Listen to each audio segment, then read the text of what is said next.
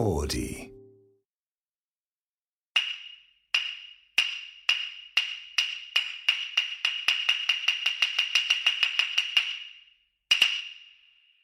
江戸の観光名所街を歩くと海外からのお客様を見かけることが多くなりました2023年上半期で1000万人を超えるのは新型コロナの感染拡大前の2019年以来4年ぶりだそうです。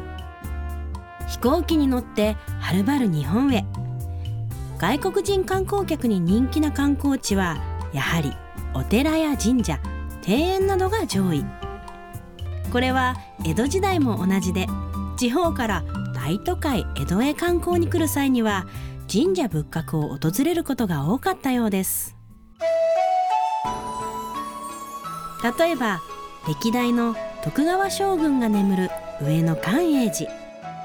今と同じように桜の行楽地でしたが江戸時代には寛永寺は36万坪の広さがありました。不忍池は現在よりもずっと大きく花だけではなく食用の蓮の産地としても有名でした。そして芝増上寺。今でも東京タワーを見に多くの観光客がやってきますね。寛永寺と同じく徳川家の菩提寺で広さは24万坪もありました。愛宕山の階段を登るとそこには江戸市内と江戸湾が360度見渡せる絶景が。お土産屋さんもたくさんあり桜のシーズンには大変ににぎわったそうです。そして品川泉岳寺も人気のスポットでした。江戸時代では茶屋が並び海が見える美しい場所で東海道を旅する人を見送ります。徳川吉宗が桜を植え名所になっていた御殿山ですが現在はビル街になってしまいました。新しい施設やレジャースポットが次々できていく東京。ですがやはり歴史を感じることのできる神社やお寺は押さえておきたい大事な観光名所ですね。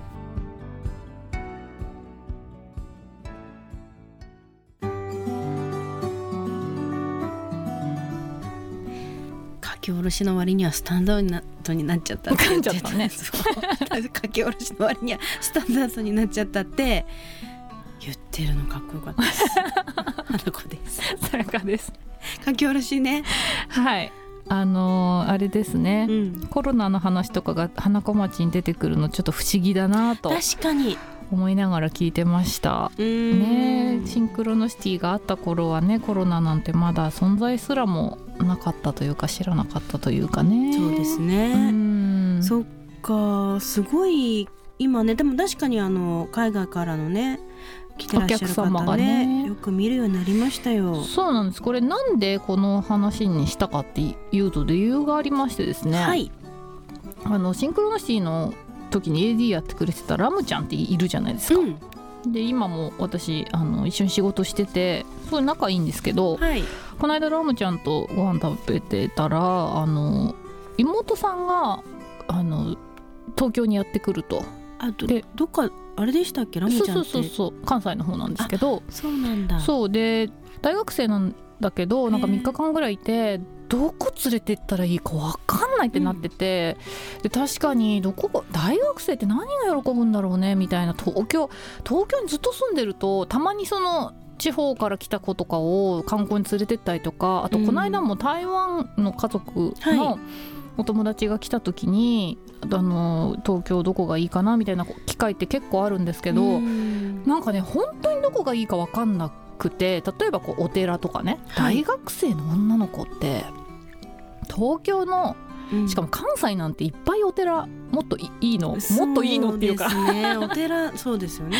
ななんか結構都会だしうんうん。関西とかって、東京ならではのものって何なんだろうってすごく考えちゃってで観光名所の話にちょっと今回してみたんですよ。うん。なんかどうなんどこを連れていくのが東京っていいのかなみたいな。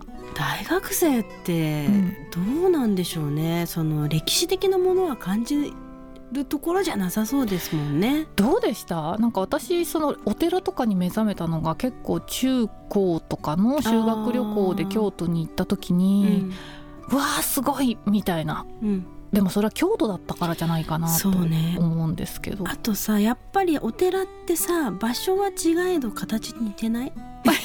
似てるっていうかさ。ディス？ディス？テラディス。テラディスではないテラディスじゃない。いやほらほらいやどこもほら近しいでしょ？歴史は違うけどもももちろんね。なんか特に東京のものは一緒にもう飽きてるだけか。どうなんだろう。でも大学生がラムちゃんの妹さんが行くのはそれではないでしょうね。そうだよね、うん。なんか例えばこう33元堂とかさなんかあの仙台あるねあの仏像見るとか奈良の大仏見に行くとかだったらなんかすごいけどうん東京ってなんか基本的にやっぱりねいろんなものが空襲で焼けちゃってるし残ってないし、まあ今ここの文章に出てきたものぐらいですよねこのお寺とかも。その歴史的なものを見るっていう意味だったらね。うん。そうだよレジャーね。スポットってなるとどどうです？もし外国のお友達が来てちょっと3日間ぐらい連れますって言ったらどこ連れてきます？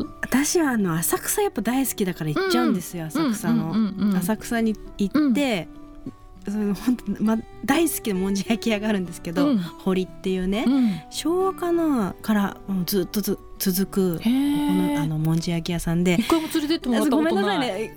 ごめんなさい今から言うこともごめんなさいなんですけど、大好きな人は必ず連れてくるんですよちごめん。なんだろう大好きなな人を絶対連れていく大好きな人たちを絶対連れていく。何度も言うの？え？なんで何度も言うのそこ？じゃあ何度も言わないと。じゃあなんでささやかさん一緒に行ってないんだ？よ連れて行うなぎまあ屋さんも行行ったもんね。く。そうだよね。一緒に行くね、うん堀ってお店があってそこは、あのおじいちゃんとおばあちゃんが2人だけで経営してる店なんですけど、うん。あのはえっと伝票に「初」って書くと、うん。初めて来たお客さんっていうことで、うん。もんじゃ焼きを焼いてくれるんですけど、うん。おじいちゃんがね、あのもんじゃ焼きの成り立ちを喋りながら焼いてくれるって。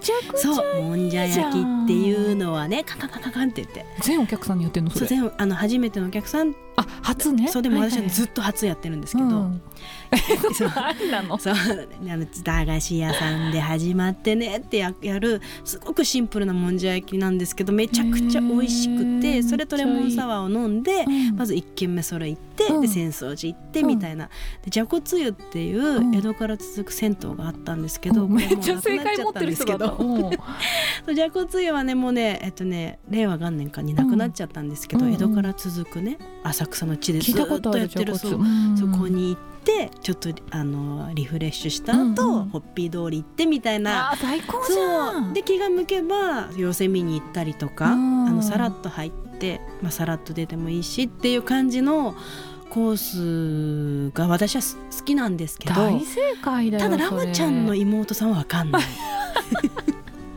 主役はね関西の大学生のちょっとキャピッとしたイメージがあるから分かんないですけど。今のプランだと、まあ、外国の方は喜ぶね、うん。絶対何歳でもそうですね、うんうん。あと海外暮らしが長い人とか、うん。あと私の大好きな人たち。私は 大好きだよ。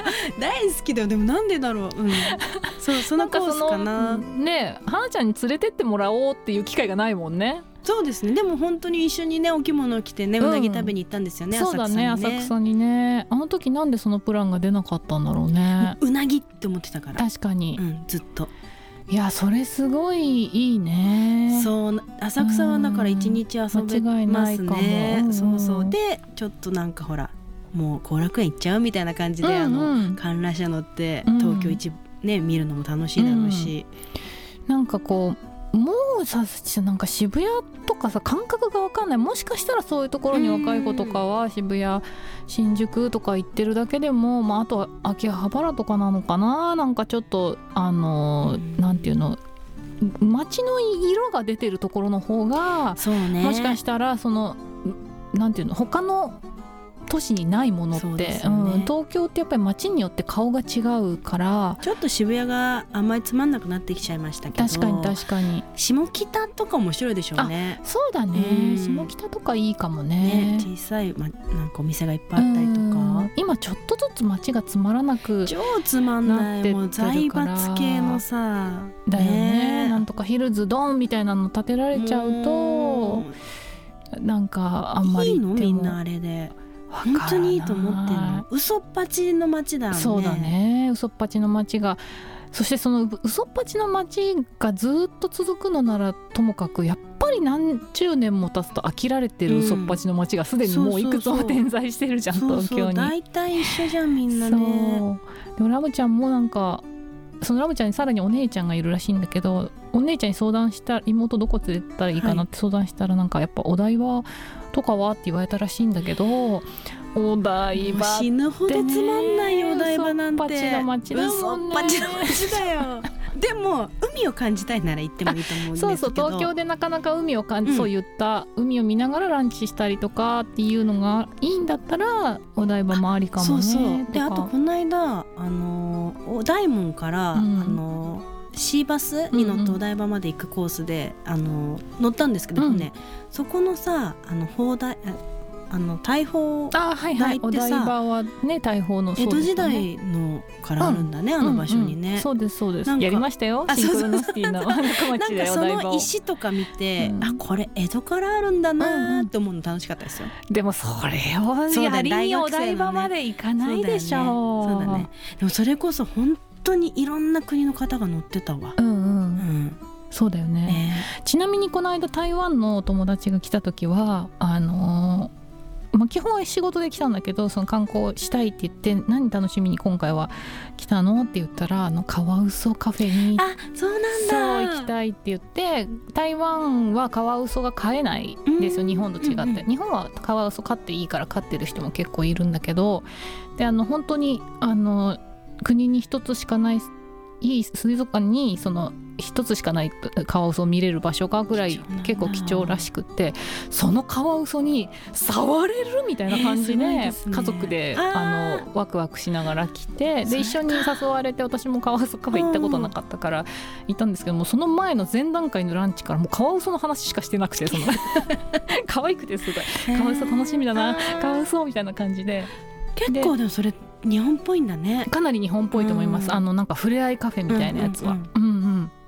そこねなんかエキゾチックアニマルのの触れ合いカフェがその1個上にあったりとかそこではフクロウ触れたりとかなんか,、うん、なんかプレーリードッグ触れたりとかっていうなんかいろんなのがあってその下にカワウソカフェがあってみたいな、うん面白かったですよ結構それもなんかその観光案内としてはあの正しいというかありそうねいいかもね。なんかあ丸々カフェねのその視点はなかったなと思いました。うんうんうんあ面白いですね。いない動物を触れるっていうのは確かはいはいはいにちょっとレアかなと。じゃあそれこそミニ豚とかね、うんそうそうアルパカとかのカフェありますもんね。うんあー結構東京楽しいかもね。でもねいいくつか持っておかないと急に来た時に本当におおもてなしができないから、もう絶対に寂しい思いをさせたくない、ンプでももうできてますからこの頃には。絶対につまんない思いさせたくないから、なんか花ちゃんのそのプラン聞いていい一回ちょっと私もそれ招待してくんない、やりたい。うん、みんなあじゃあ三人で行きましょうよ。ああここで花子町ツアー今一人抜かなかった3人違う違う自分抜いてた。